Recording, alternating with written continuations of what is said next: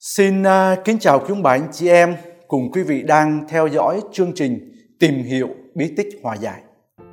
Để à, lệnh nhận bí tích hòa giải thì hối nhân phải tự nguyện và chân thành thi hành đầy đủ những việc sau.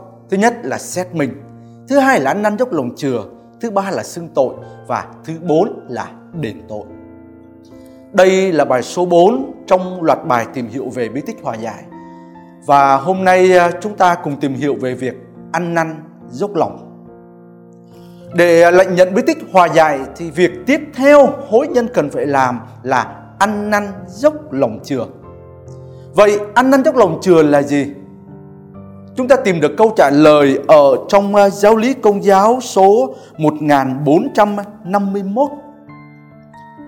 Trước hết, à, hối nhân phải ăn năn tội Ăn năn tội là đau đớn trong lòng, chê ghét tội đã phạm, dốc lòng chừa từ nay không phạm tội nữa. Ăn năn tội là hành vi quan trọng nhất trong quá trình sám hối của hối nhân khi họ muốn nhận lãnh ơn tha thứ của Thiên Chúa. Và có hai cách ăn năn tội. Đó là anh cách ăn năn tội cách chọn và ăn năn tội cách chẳng chọn. Ăn năn tội cách chọn là khi à, hối nhân ăn năn vì à, yêu mến Chúa trên hết mọi sự.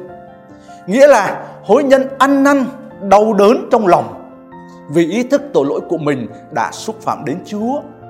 Vì lòng mến Chúa khiến à, hối nhân dốc quyết từ bỏ tội lỗi. Việc ăn năn tội này thì xóa bỏ các tội nhẹ và cũng đem lại ơn tha thứ các tội trọng.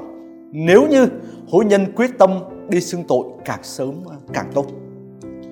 Ăn năn tội cách chẳng chọn là xuất phát từ việc thấy sự xấu xa của tội lỗi hoặc là vì à, sợ hình phạt trầm luân đời đời, cũng như là hình khổ khác mà kẻ tội lỗi phải chịu. Nhưng à, đó cũng là một hồng ân mà Thiên Chúa ban để rồi qua đó một cách nào đấy thúc đẩy của Chúa Thánh Thần để giúp cho hối nhân sám hối.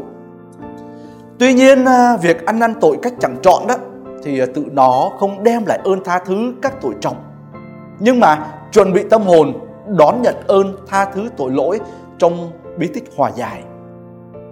À, để có sự ăn năn tội thật lòng thì à, ta cần phải xét mình thật chu đáo. Xin cảm ơn quý anh chị em cùng quý vị đã quan tâm theo dõi. Hẹn gặp lại quý anh chị em cùng quý vị